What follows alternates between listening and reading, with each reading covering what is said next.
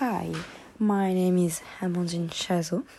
I am part of group AA2 and I'm going to introduce you to bit introduction and, uh, and the problematic and my parts on the document called plan to release genetically modified mosquitoes in Florida get go ahead.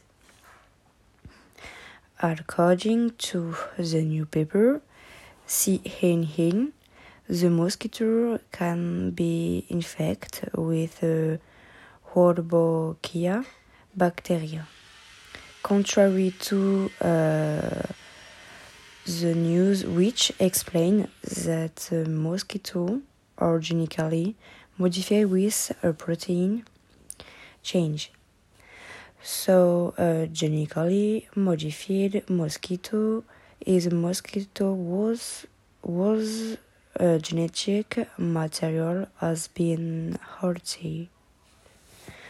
What do you scientific article on genetically modified mosquitoes give you?